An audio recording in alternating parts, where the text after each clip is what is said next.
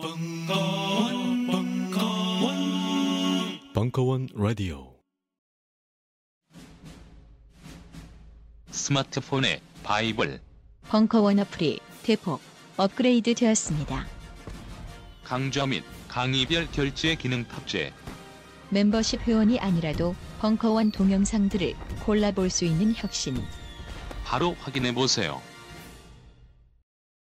각종 사회 비리에 처절한 똥침을 날려온 딴지일보가 마켓을 열었습니다. 기자들이 검증해 믿을 수 있는 상품들을 은하계 최저가로 판매하여 명랑한 소비 문화 창달에 이바지할 딴지 마켓. 이제 신뢰를 쇼핑하세요. 주소는 마켓.딴지.com. 특별 편성. 강헌의 오빠 사이드 3강. 탈식민지의 욕망이 빚은 국기. 그리고 대한민국과 월드컵. 2부. 6월 26일 강연.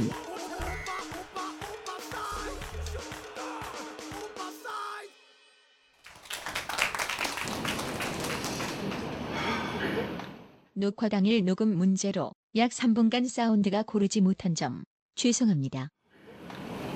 하고 많은 스포츠가 19세기에서 20세기로 이런 막 구한말에서 식민지로 진행하는 그 시점에서 어, 이게 이제 우리가 원치 않는 개방이에요. 이 개방은 수많은 현존하는 스포츠가 이 한반도에서 생겼어요. 그 수많은 경기 중에서 우리는 어떤 누구도 아무리 야구 팬조차도 만약 국기, 우리나라를 국가를 대표하는 가장 우리의 그 상징적인 스포츠를 또 축구로 꼽는 데는 어 아무튼 아직까지는 거부감이 없다 아닌가? 왜 축구는 국기가 됩니까? 왜 야구는 국기가 되지 못합니까? 왜 야구는 하물며 올림픽에서 우승까지 해요? 그것도 구전 전승으로 정말 쿠바부터 시작해서 미국, 일본, 우리가 한 매치 일본, 일본 뭐 일본은 두 번씩이나 어 예선리그하고 준결승에서 다 모조리 다 끊고 우승을 했는데 그리고 K리그하고 한국 우리 프로야구 리그하고 비교를 해보더라도 K리그는 한국 프로야구에 짝도 되지 않는다. 어쩌면 그 가장 그 지역 연구 프랜차이즈에 입각한 확고한 어떤 그바 로컬 팬들을 갖고 있으면서 대중적 인기에 있어서는 결코 야, 축구가 야구를 이길 수 없음에도 불구하고 우리는 축구를 그것도 올림픽에 나가서 그나마 천신만고 끝에 동메달 한 한 번 따고 월드컵에 4강에 간 그 한 번의 경력밖에 없는 2002년이 되기 전까지는 무려 월드컵 본선에서 14번 동안 4번 비기고 10번이나 진 온갖 딴 나라 팀들의 성률을 올려주는 기계에 불과했던 성점 제공기에 불과했던 축구가 왜 축구는 축구에서 우리는 왜 우리의 어떤 내셔널리티 국가적 정체성을 그 수많은 종목 중에서 부여하냐 말이죠. 우리에게 최초로 올림픽에 금메달 안겨준 레슬링도 아니고 그냥 나가면 당연히 어때 맡겨놓은 거 찾아오는 양궁도 아니고 어? 왜 축구인가? 이것은 굉장히 참, 참 한국 특유의 좀 집단 심리학의 문제일 수 있을 겁니다. 나는 그 단서를 제공해 주는 걸로 우리는 뭐 그 경기 장면을 전혀 볼 수는 없지만 1926년에 조선 축구단에서부터 그 실마리를 찾을 수 있지 않을까 합니다. 사실은 뭐 조선 이름이 조선 축구단이지 뭐 그때 우리나라 국가대표팀이 어디 있었겠어 식민지 주제에 그냥 여기 저기 보면 종로 삼가 왜 저기 낙원상가 있잖아요 거기 보면 천도교 회관 있는 거 아세요? 그 낙원상가에서 이제 안국동 쪽으로 오면 아직도 있어 천도교 회관 그 건물에서 서울에 있는 어, 조선 불교 청년회 축구팀이 26년에 있었어요. 이 불교 청년의 축구팀을 모태로 해서 그냥 한국 이렇게 청년 팀을 하나 만들어 가지고 이 팀이 일본 원정을 떠났어 26년에.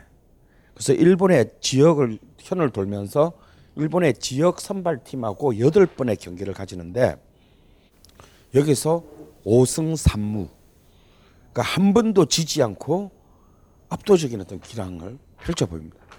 근데 이 1926년은 굉장히 미묘한 미묘한 시점이었어요. 1926년 8월 달에 혹시 전복과 반전의 순간을 들으신 분이라면 아시겠지만 26년 8월 달에 이른바 윤심덕과 김우진의 현해탄의 정사가 일어나면서 사이찬미 신드롬이 일어나서 그해 여름에 한국의 음반 시장이 성립됩니다. 그리고 10월 1일에는 지금도 있는 자리에 있는 단성사에서 춘사 나온교의 아리랑이 개봉되면서 처음으로 한국 영화의 이른바 민족 영화의 시대가 폭발하면서 영화라는 장르가 대중들 한국 대중들에게 열광적인 사랑을 받게 되는 사건이 일어난 해가 1926년이에요. 그리고 26년은 이미 1900 이제 1923년에 조선 공산당이 창립했고 그리고 모든 이른바 진보적인 민족 운동 단체의 총 연합 기관이 되는 신간회가 바로 이 해 다음 해인 2010 20, 1927년에 결성됩니다. 그러니까 어떤 한국 민족주의 운동이라는 측면과 또 다른 한편으로는 대중문화의 격발이라는 두 개의 새로운 어떤 그 아주 열, 열광적인 에너지가 집결하는 지점이 바로 이 1926년 가을이었어요. 근데 그때 우리의 지배 국가였던 이 일본에 대한 정말 참을 수 없는 수치심과 참을 수 없는 공포와 분노를 근데 음악이 영화가 그, 그 일본에 대한 열등감을 이겨줄 수는 없다 이거야.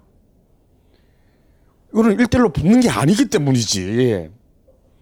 그런데 승부를 우리의 지배자와 승부를 겨룰 수 있는 합법적으로 허용된 유일한 공간이 스포츠인데 당연히 일본은 근대 스포츠에서 모든 분야에서 압도적으로 우리를 지배하는 그런 당연히 선, 아시아에서 최고의 선진 국가였다 이겁니다.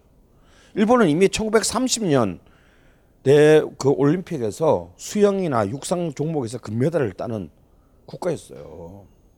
우리가 어떻게 뭐 명함을 내 어떻게 해볼 수 있는 그런 정도의 그 우리가 지금이야 일본 조카 뭐뭐 그냥 개무시하지만 도저히 그럴 수가 없는 바로 그 너무 넘사벽이지. 넘을 수 없는 그 장벽인 일본을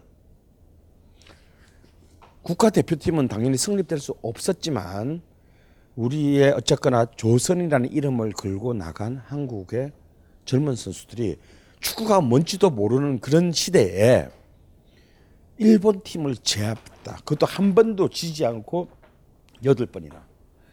라는 기사가 뜨면서 축구에 대한 대중적인 열망이 불어납니다. 그 마치 19세기 후반에 영국의 노동자 계급이 드디어 귀족 계급을 어떻게 이기겠어 현실 어 자기 살아있는 생애 일상에서는 이길 수 없는 그 계급을 축구를 통해서 극복하고 그에 대한 노동자 계급의 긍지를 축구를 통해서 증명하듯이 한국은 식민지의 이 억압을 축구를 통해서 처음으로 넘어서는 대중적 경험을 하게 돼요. 나는 이 순간 축구라는 이 스포츠는 적어도 식민지의 그 뼈저린 어떤 그 트라우마를 안고 있는 당시 식민지 조선인들에게 그야말로 어떤 하나의 구원의 창처럼 보였을 것이다. 섬나라 일본은 특히 야구에 열광을 했죠. 왜냐하면 야구는 규정된 경기장 밖을 공을 쳐내 쳐내서 득점을 올릴 수 있는 유일한 종목이다 이거야. 그러니까 그것이 뭔가 폐쇄적인 섬나라에서 자기들의 어떤 메이지 유신 이후에 메이지 유신 이후에 국계인 그 어, 저기 국시인 탈아 입구 아시아를 벗어나 서구를 서구의 세계로 그 일본의 근대 일본의 국시의 가장 상징적인 그 운동성을 갖고 있는 종목은 야구예요. 그래서 일본은 모든 부분에서 영국의 모델을 자기 모 그래서 아직도 자동차 운- 운전석이 오른쪽에 있는 나라잖아 일본이 그 다 영국 걸 그거 갖다 박아서 그런 거거든 그럼에도 불구하고 스포츠만큼은 영국의 경기가 아닌 다시 말해서 크리켓이나 축구가 아닌 야구를 훨씬 더 자기의 종목으로 했고 얘들은 이미 1930년대부터 월, 미국 그 월드 시리즈 우승팀하고 교류전을 이 기획한 나라예요. 그런데 바로 그렇기 때문에 야구는 불행하게도 너무 일본이 우리보다 너무 앞서 있었기 때문에 우리가 해방이 되고 난 뒤에도 야구는 이길 수가 없었어. 우리가 국가대표팀이 한국 야구 국가대표팀이 일본을 처음으로 이기는 거는 1963년 지금은 이상한 동 DDT로 바뀐 동대문 야구장에서 동대문 디자인 모시기로 바뀐 그 이 동대문 야구장 아시아 야구 선수권 대회 결승에서 처음으로 일본을 이긴다 이거야. 근데 우리는 이미 지난 시간에 또 봤듯이 우리는 54년 월드컵에서 예선 아시아 예선전에서 일본을 이기고 처음으로 아시아 국가로서는 독립 아시아 국가로서는 처음으로 월드컵에 진출을 이미 했어요. 우리는 축구는 그 전부터 우리는 계속 이겨온 종목이었다. 그래서 우리는 해방이 되고 난 뒤에도 뭐 우리가 일본보다 잘 나갈 수가 없었잖아. 일본보다 훨씬 못 살았고 늘 그 해방이 되고 난 뒤에도 굴욕적인 한일 회담이나 경, 경, 경협을 해야 했기 때문에 그 모든 이전에 우리를 지배했던 국가인 일본에 대한 열등감을 육체적으로 로 그렇다고 뭐 일본 애들을 어떻게 뭐 힘으로 어떻게 해볼 수는 없고 육체적으로 제압할 수 있었던 유일한 집단적 경험은 축구밖에 없었다라는 거예요. 그랬었던 이 식민지의 경험을 갖고 트라우마를 갖고 있는 이 나라가 자신을 지배했던 국가에게 압도적 우위를 가지고 있는 그런 종목으로서의 이 축구는 굉장히 이런 우리의 독특한 20세기의 그 식민지적 경험 때문에 사실상 별로 개인적으로는 별로 일상적으로는 축구를 좋아하지 않으면서 K리그 경기는 언제나 텅텅 비면서 어? 오로지 국가대표팀 경기 혹은 일본하고 할 때만 전부 빨간 옷을 꺼내 입고 음? 지랄을 하는 희한한 그 시스템이 만들어지게 됩니다. 이렇게 해서 한국은 이제 독립국가로서 그, 그 26년 그 조선 축구단의 경험은요, 이제 축구에 대한 내재적 관심을 불러일으킵니다. 그래서 식민 시대 때 이제 그 한국 축구를 상징하는 대회가 열려요. 그게 뭐냐면 경평 대항전이야. 이 뭐냐면 서울 선 우리는 먼저 식민지니까 국가가 없잖아. 그러니까 국가 대표팀이 있을 수가 없고 경성 그러니까 서울 선발팀하고 평양 선발팀이 매년 마치 한일 정기전처럼 이 벌이는 경평전이 이 식민 시대 때보다 최고의 핫한 이슈였어요. 그리고 물론 이- 이때 분단이 될 줄은 진짜 몰랐지. 근데 그 당시에 이 경평전은 정말 그 경평전은 한국의 내재적인 어떤 축구에 대한 이제 그 축구의 프랜차이즈 지역 프랜차이즈를 심은 이제 그 최초의 대회가 되고 해방이 된 41년부터 이제 경평전이 중단되었다가 해방이 된 이후에 경평전이 재개됩니다만 바로 분, 이제 48년에 분단이 되면서 이제 경평전은 사라지게 되죠. 그리고 이제 이 남북한 단독 정부가 수립되었던 48년에 이제 그 2차 세계 대전 중에 열리지 못했던 올림픽이 처음으로 이제 런던에서 열리게 됩니다. 그때 한국 대표팀이 이제 축구 대표팀이 처음으로 태극기를 가슴에 달고 등장한 최초의 국제 대회가 돼요. 이 대회에서요 첫 경기에서 한국 대표팀은 놀랍게도 멕시코를 5대 3으로 격파합니다. 한국이 대한민국이라는 이름으로 국제대회에서 거둔 최초의 승리가 바로 어, 또 우리 멕시코 형들이 우리에게 제공했다는 거. 근데 그 뒤에 얘기는 안 듣는 게 좋으실 거예요. 스웨덴한테 12대 0으로 져. 내가 이제 국제 경기 사상 최, 최다 골차 패배를 그때 음, 기록합니다. 아, 그리고 아랍 연방한테도 10대 0으로 졌어요. 근데 이제 그 그래도 우리는 그것만 기억하자고 첫 경기인 멕시코에 멕시코를 우리가 5대 3으로 이겨. 이건 정말 있을 수 없는 일을 하나 한 번 이때 만들었어. 그리고 이제 축구가 국기가 되는 결정적인 사건은 54년 이제 이 스위스 월드컵이에요. 물론 본선은 우리는 알 필요 없어요. 우리 이미 다 얘기했고. 근데 정말 그때 우리는 사실은 출전할 수 우리가 아시아 대표가 됐다고 하더라도 사실은 출전할 수가 없는 그런 상황이었어요.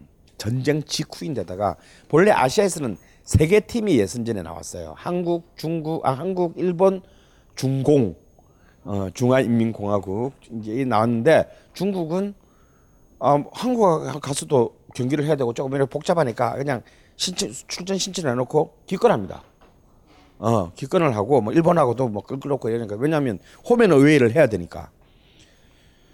그래서 한국과 일본 두 개만 남았어. 근데 문제는 한국 홈 경기였습니다. 왜냐하면 이 54년은 이승만 정권이고 이승만 정권의 국시는 반공 반일이란 말이야. 그래서 국, 일본하고 국교가 없었어. 당연히 국내에 일본 대사관이 없지 우리나라에. 그런데 이거는 국가 간 A 매치이기 때문에 피파가 정한 룰에 의해서 경기를 하려면 국기와 국가를 연주해야 됩니다. 경기 시작 전에. 근데 이 친일파의 지지로 대통령이 된 이승만은 바로 또 자신의 친일 반일적 이미지를 자신의 정치적 명분으로 버틴 사람이기 때문에 참 대단한 정치가라고 봐. 실질적으로는 친일파들의 지지를 바탕으로 권력을 유지했으면서 국시는 반일. 아, 정말 프린스턴 정치학 박사다운 굉장히 능수능란한 어, 정치술이죠. 그래서 아 내 눈에 흙이 들어가기 전까지는 우리나라 안에서 일본의 국가가 연주되고 일본 국기가 휘날리는 것은 볼수 없다. 포기해.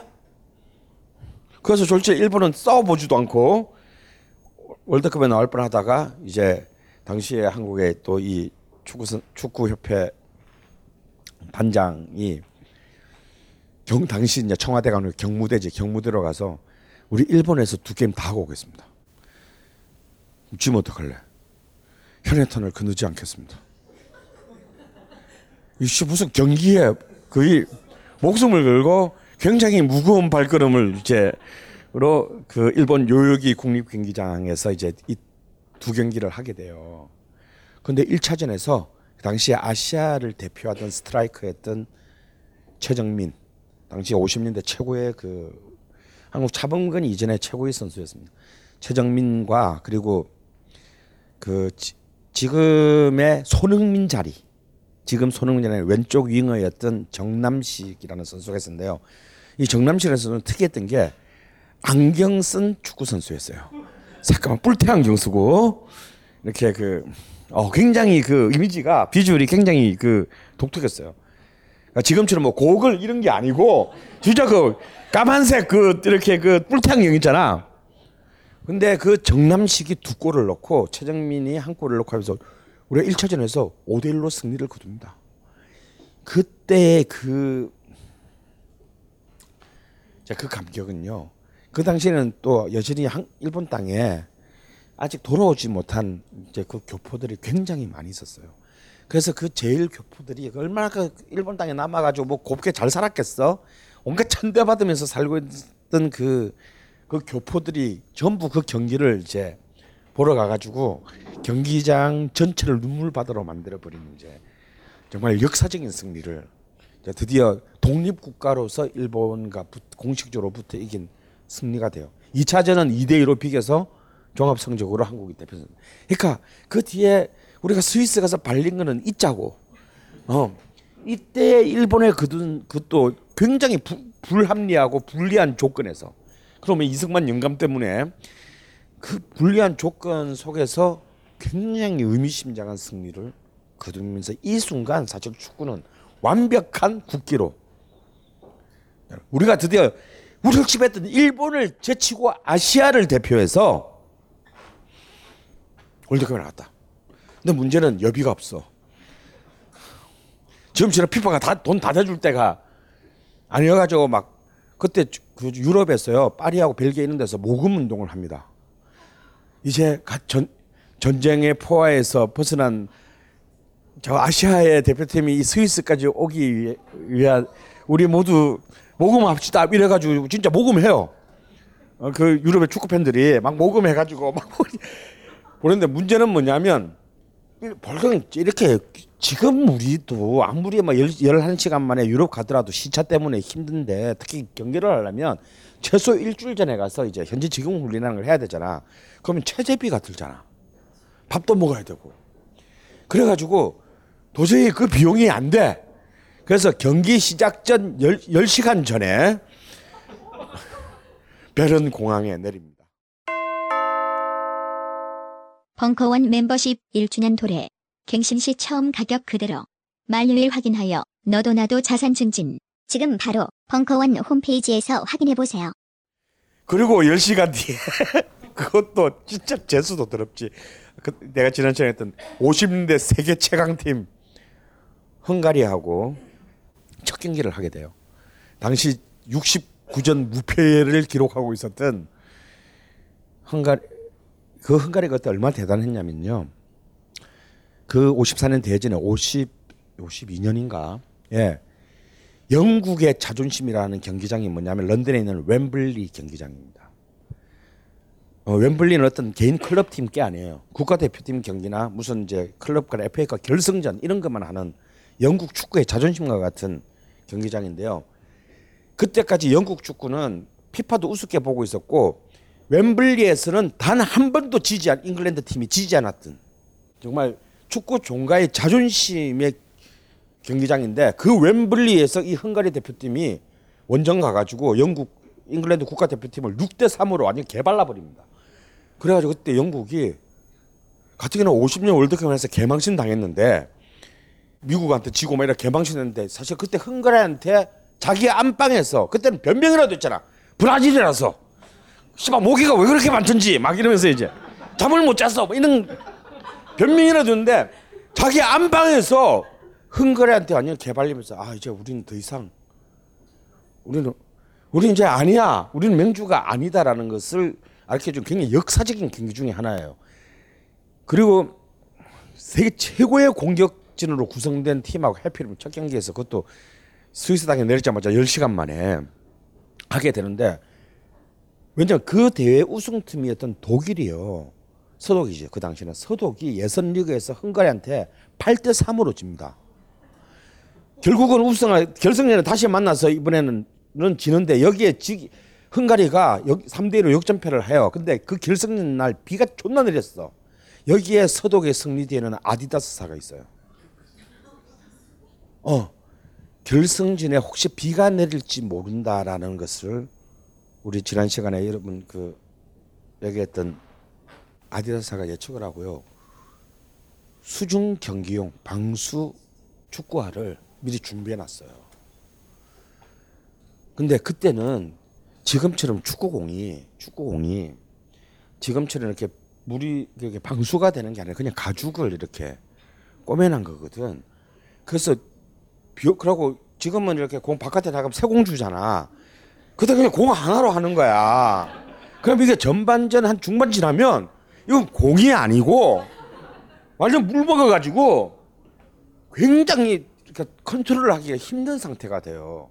여기서 그래서 이걸 이때 이 결승전 승리를 사- 그 경승전에 서독이 3대 1로 역전승한 걸 이제 베른의 기적이라고 부르거든 나중에. 그 정말 기적과 같은 기적이 아니고서는 일어날 수 없는 그런 사건으로 나중에 이제 그 축구산 얘기하고 헝가리 제국의 이제 몰락기를 이제 그- 바로 그대로 보는데 그 헝가리랑 첫 게임에서 그 그대 우승팀을 8대 3으로 바른 나라를 우리가 첫 게임에서 만났으니 우리가 제가 볼 때 9대 0은 굉장히 리저널블한 어, 어 충분해. 어, 아 실제로 그 당시 스위스 언론에서 한국 팀의 선전에 대한 리뷰가 나옵니다. 어느 정도냐면 그 역대 최강 나중에 70년 브라질 팀이 나오기 전까지 가장 축구 역사상 가장 위대한 공격력을 가진 팀 1위가 헝가리 팀이에요. 54년 헝가리 팀인데 54년 헝가리 팀하고 70년 브라질 팀이 역대 공격력 1, 2위를 다투는 팀이에요. 언제나 언제나 그래. 이 두 팀 말고는 없어.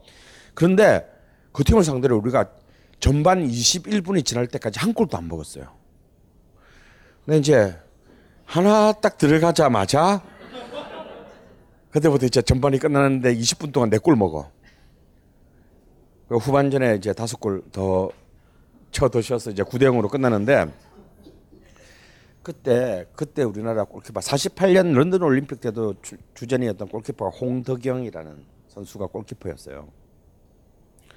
일단 골키퍼가 이제 한 두 골 먹고 난 뒤부터는 근데 홍덕영이 거의 이른바 요즘 식으로 하는 슈퍼 세이브를 한 아홉 개 정도 했어요.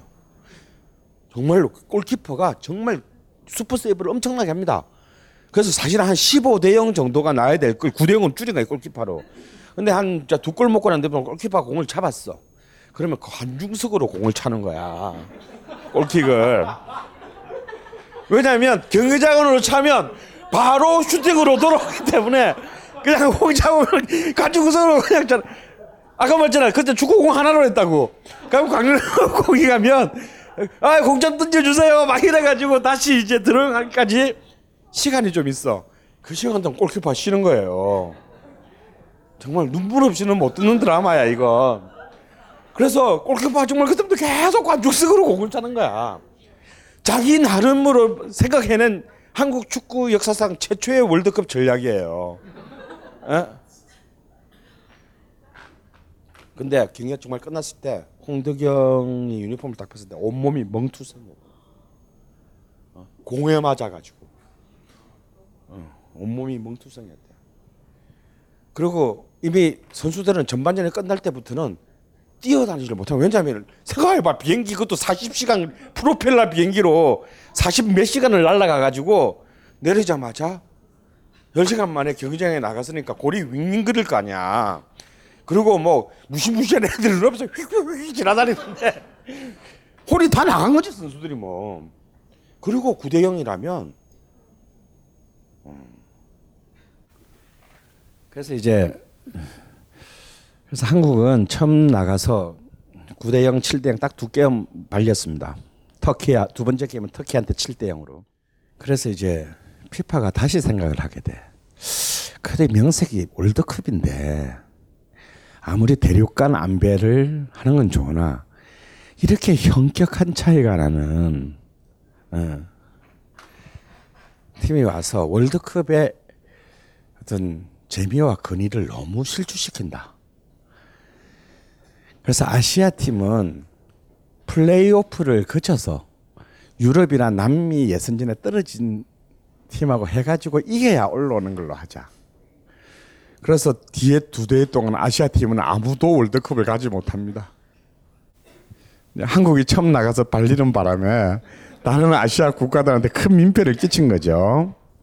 실제로 38년 월드 이탈 파리 월드컵 때 독립국가는 아니지만 네덜란드령 인도네시아가 그냥 초청으로 예선 없이 참여한 적이 있어요.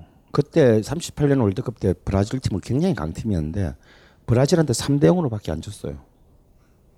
굉장히 선전했습니다.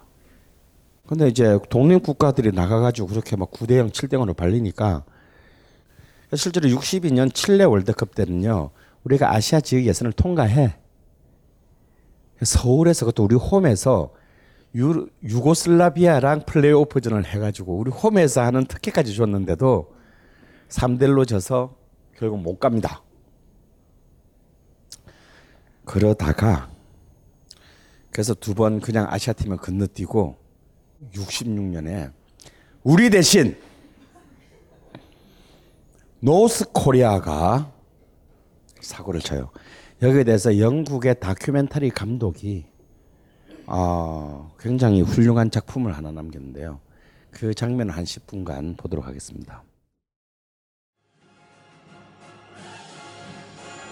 심리계의 오야붕 황상민의 집단 상담소 WPI 워크샵 7월 일정이 드디어 오픈되었습니다. 내가 생각하는 나의 유형과 실제 나의 유형이 과연 일치하는지 직접 와서 확인하세요. 자세한 사항은 공지를 확인하세요. 이번 워크숍도 무료 방청 가능하십니다. 세계를 뒤흔든 한 골이 됐죠. 어, 이탈리아 전의 전반 42분에 박두이의 골로 음, 이탈리아는 정말 월드컵 역사상 최고의 이변을 어, 연출하면서 탈락합니다. 어, 유명한 일화들이 이때 많이 뒤따르죠. 음, 근데 정말 그 세계는 깜짝 놀랐고 이, 그 이탈리아 국가대표팀은 자국 그 축구 팬들의 그 비난이 두려워서 밤에 몰래 귀국합니다. 근데 그걸 또 귀신같이 알아챈 그 이탈리아 분노한 이탈리아 시민들이 딱 기다리고 있다가 어 야간 비행기에 내린 자국의 국가 대표팀한테 일제히 계란 세례를 어, 던져가지고 그 이탈리아 선수들이 공항에서 완전 계란 범 어, 거의 계란 덮밥으로 집에 가야 했다라는 그 참 슬픈 얘기가 있고 그리고 8강전에서 어, 북한은 정말 그 예상 외의 선전 전반전에 먼저 선제 세 골을 넣고 넣고 또 이제 정말 월드컵 이제 토너먼트 사상 가장 최대 골차 역전패를 당해서 비록 8강에서 탈락하지만 어 이때 북한이 거둔 성적은 사실은 그 이후에 어 카메룬이 어 카메룬이 90년 월드컵에서 8강에 갈 때까지 어 난공불락의 기록으로 남게 돼요. 근데 북한은 이때를 마지막으로 다시 월드컵에 나오려면 2010년 남아공 때까지 어, 무려 몇 년입니까? 2010년이면 44년이지. 그죠? 44년을 기다렸어야 그 월드컵에 다시 나오게 되고요. 그때 우리가 이제 그 정대세의 뜨거운 눈물을 우리가 그때 그 북한 국가가 나올 때 정대세의 뜨거운 눈물을 우리가 그때 본 기억이 아직도 생생합니다. 어, 정말 이때만 하더라도 어쩌면 이 북, 북한 축구의 약진은 단순한 어떤 그 축구나 스포츠 스포츠에서의 어떤 그런 기적이라기보다는 당시 그 정말 모든 제3세계 국가들이 가장 동경해 마지 않았던 그 북한 사회의 어떤 그런 그 폭발적인 성장을 어 사실상 그 어, 대변하는 어떤 그런 그 성과였어요. 어, 하지만 이제 70년대로 접어들면서 북한은 급속하게 그 북한 사회가 그 이제 이른바 경제 위기, 다음에 어떤 외교적 위기에 봉착하게 되면서 북한 축구도 사실은 어, 서서히 몰락의 길을 가져요. 제가 아직도 기억에 남는 장면은요. 78년 방콕 아시안 게임 때 아시안 게임 때 결승전에서 한국과 북한이 만납니다. 그래서 0대 0으로 비겨서 공동 우승을 차지하거든요. 그래서 양 팀의 주장들이 같이 그 시상대에서 올라가서 찍은 사진이 아직도 저는 그 진짜 기억에 남 기억에 남고 명승부전에 그 어, 아시안 게임에서의 공동 우승을 끝으로 어, 북한은 이제 굉장히 오랫동안 음, 한국에게 역전당한 채 그 기나긴 시간을 어, 보내야 했어요. 이때 한국 축구 이 북한 쇼크 때문에 사실은 당시 그 제3공화국에 여러분 1982년까지요. 한 대한민국의 체육부가 어, 중앙정보부 혹은 안, 국가안전기획부 안기부 산하 기관이었다는 거 아세요? 지금은 문화체육관광부잖아요. 당시 체육부가 안기부 산하였습니다. 이거 진짜 뭘 얘기하는 겁니까? 이건 북한 쇼크 때문이에요. 그러니까 우리나라에서는 이때부터 60년 그 런던발 북한 쇼크 이후로 우리나라에서는 스포츠가 스포츠가 아니야. 어 정말 살인적인 북한보다 우리가 조금 한 발짝이라도 나아야 되는. 게다가 북한은요 올림픽에서도 우리보다 먼저 금메달을 따요. 어? 우리가 76년 몬트리올 올림픽 때 양정모가 레슬링에서 처음으로 금메달을 따는데 북한은 72년 미넨 올림픽 때 어, 소구경 복사 사격 소구경 복사에서 이호준이 그 당시 세계 신기록 600점 만점에 600점을 쏘면서 금메달을 땁니다. 그때 이 이호준이 금메달을 따고 난 뒤에 한 인터뷰가 진짜 유명하지. 적의 심장을 쏜 마음으로 쏘았다. 그러니까 축구에 발리고 우리나라는 내가 지난 시간에 첫 시간에 얘기했지만 66년 월드컵 때는요 예선전에 출전도 안 해요. 북한한테 깨질 게 너무 뻔하니까 쪽팔려서 박정희가 출전하지 말라고 그래. 근데 올림픽에 마저도 북한이 먼저 금메달을 땄어요. 게다가 해필이면 그게 또 사격이야. 어.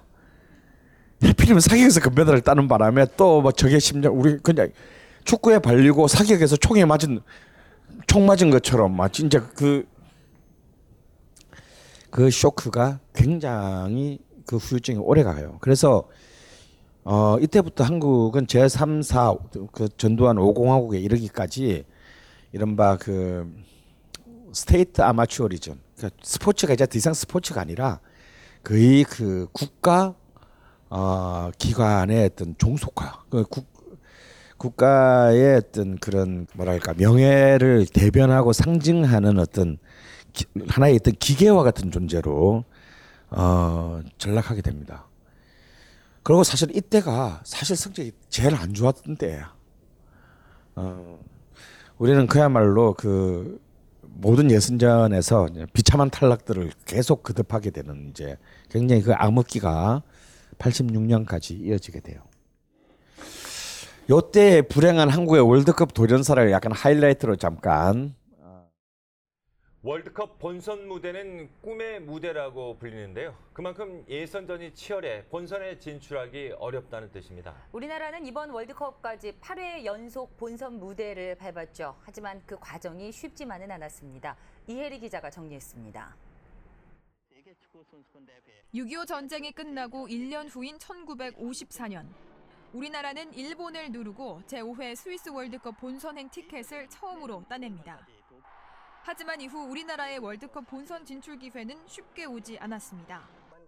제7회 칠레 월드컵 지역 최종 예선전. 서울 효창 운동장에서 열린 당시 유고슬라비아와의 경기에서 우리 팀은 3대 1로 이때 비공식으로 50만 명이 집결했다는 1969년 제9회 멕시코 월드컵 지역 예선전에서 우리나라는 다시 일본과 맞붙습니다. 1, 2차전을 합쳐 1승 1무를 기록해 본선 진출에 한 발 다가섰습니다. 특히 3만여 명 관중의 열렬한 응원을 받으며 열린 2차전 경기에서는 2대 0으로 이겨 전국을 흥분의 도가니로 몰아넣었습니다.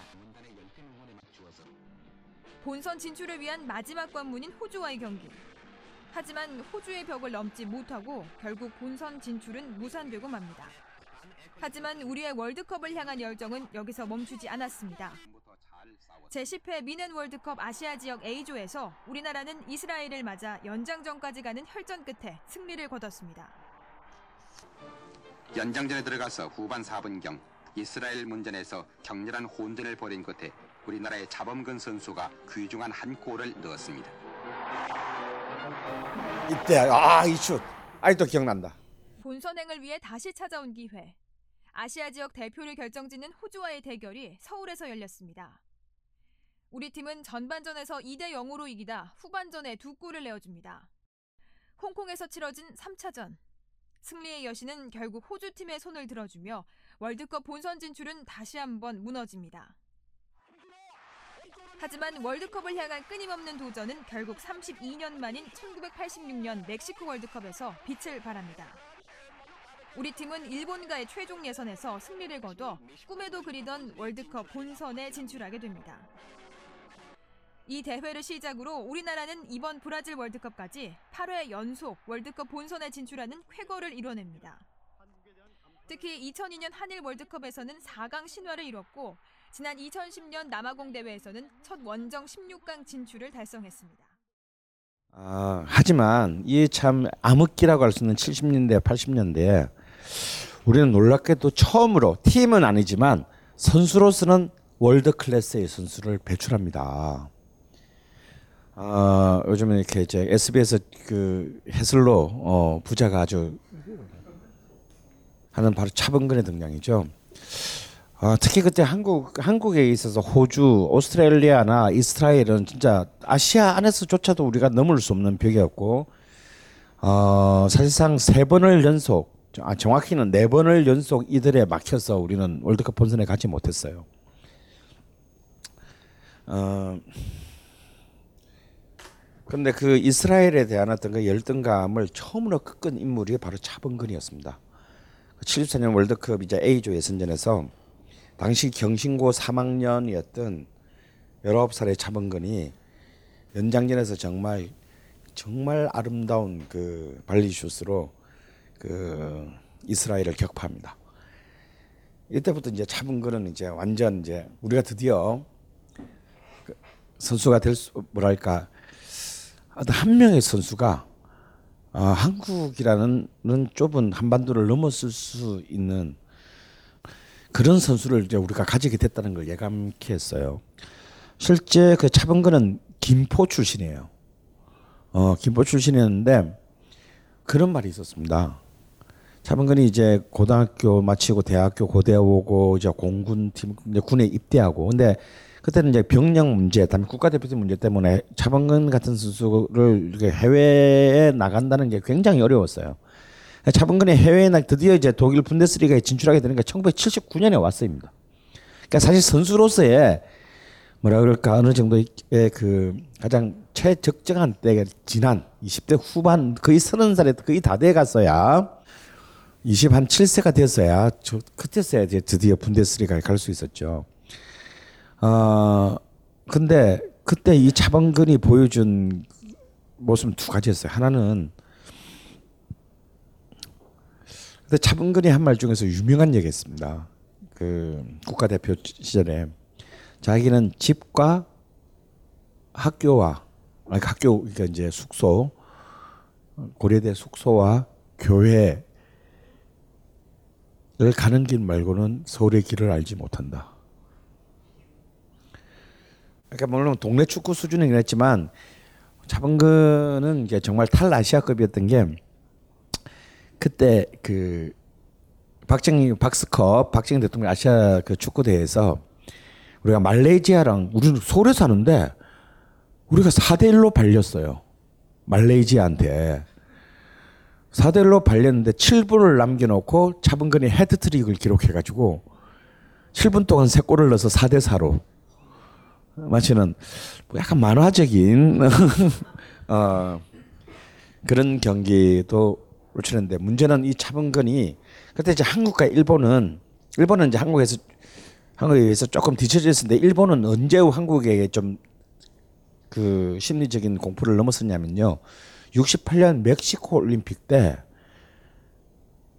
우리를 꺾고 아니 꺾은 건 아니지. 우리보다 성점이 앞서가지고 우리하고는 비겼는 3대 3으로 비겼는데 나머지 게임에 우리가 성점이 밀려서 일본이 아시아 대표로 올림픽에 나가서 그때 일본은 이제 한국에 정말 나중에 70년대 차범근이 있었다면 60년대 일본은 가마모토와 스기야마라는 아주 위대한 선수가 있었어요.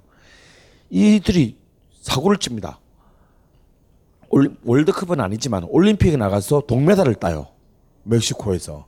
그러니까 우리는 지금 2000년대가 됐어야 다른 동메달을 일본이 68년도에 땄어요. 그러니까 66년도에 북한이 월드컵에서 사고치고 68년에는 올림픽에서 멕시코 올림픽에서 일본이 사고치는 바람에 그때만 하더라도 아시아 축구가 바로 유럽을 따라잡을 듯한 그런 뭔가 이렇게 보였어요. 근데 그걸로 초장급발 개급발 그걸로 끝났어요 둘 다. 그런데 그런 걸 바탕으로 해서 70년대에 이제 그 한국과 그 당시에는 분데스리가가 세계 최고의 리가, 리그였는데 한국과 일본이 어떤 경쟁을 하냐면 누가 먼저 분데스리가에 우리나라 선수를 보내나.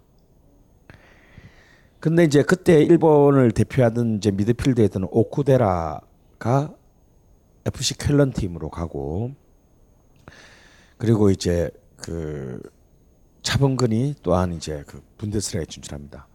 그런데 여기에서 차범근이 어 88년에 이제 은퇴하기 전까지 9년 동안 분데스리가에서 무려 98골을 넣고 우에파컵을 두 번 우승해요.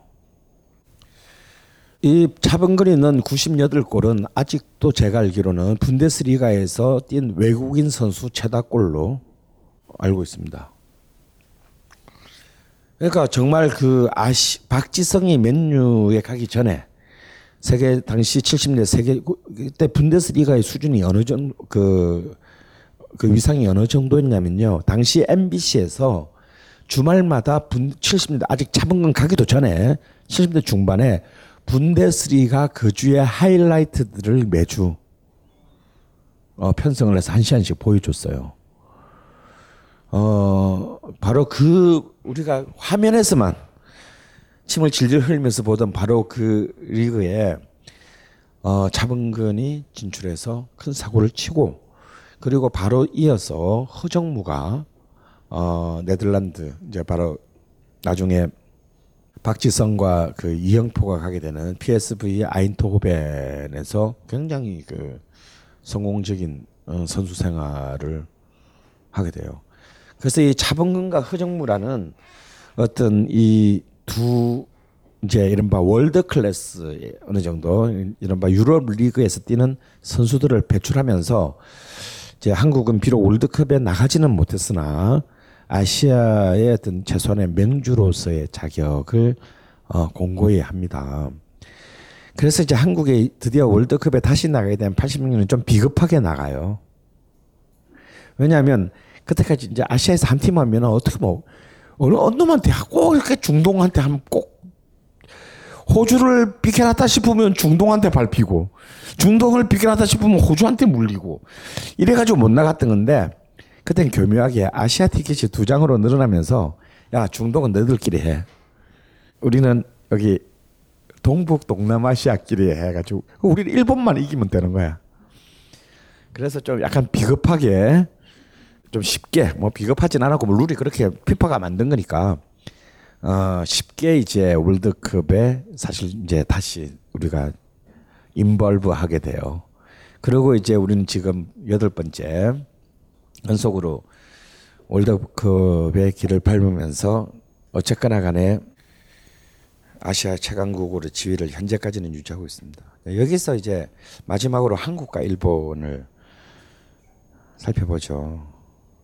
사실 1990년대 초만 하더라도요. 아시아에서 프로 리그라는 것은 없었습니다.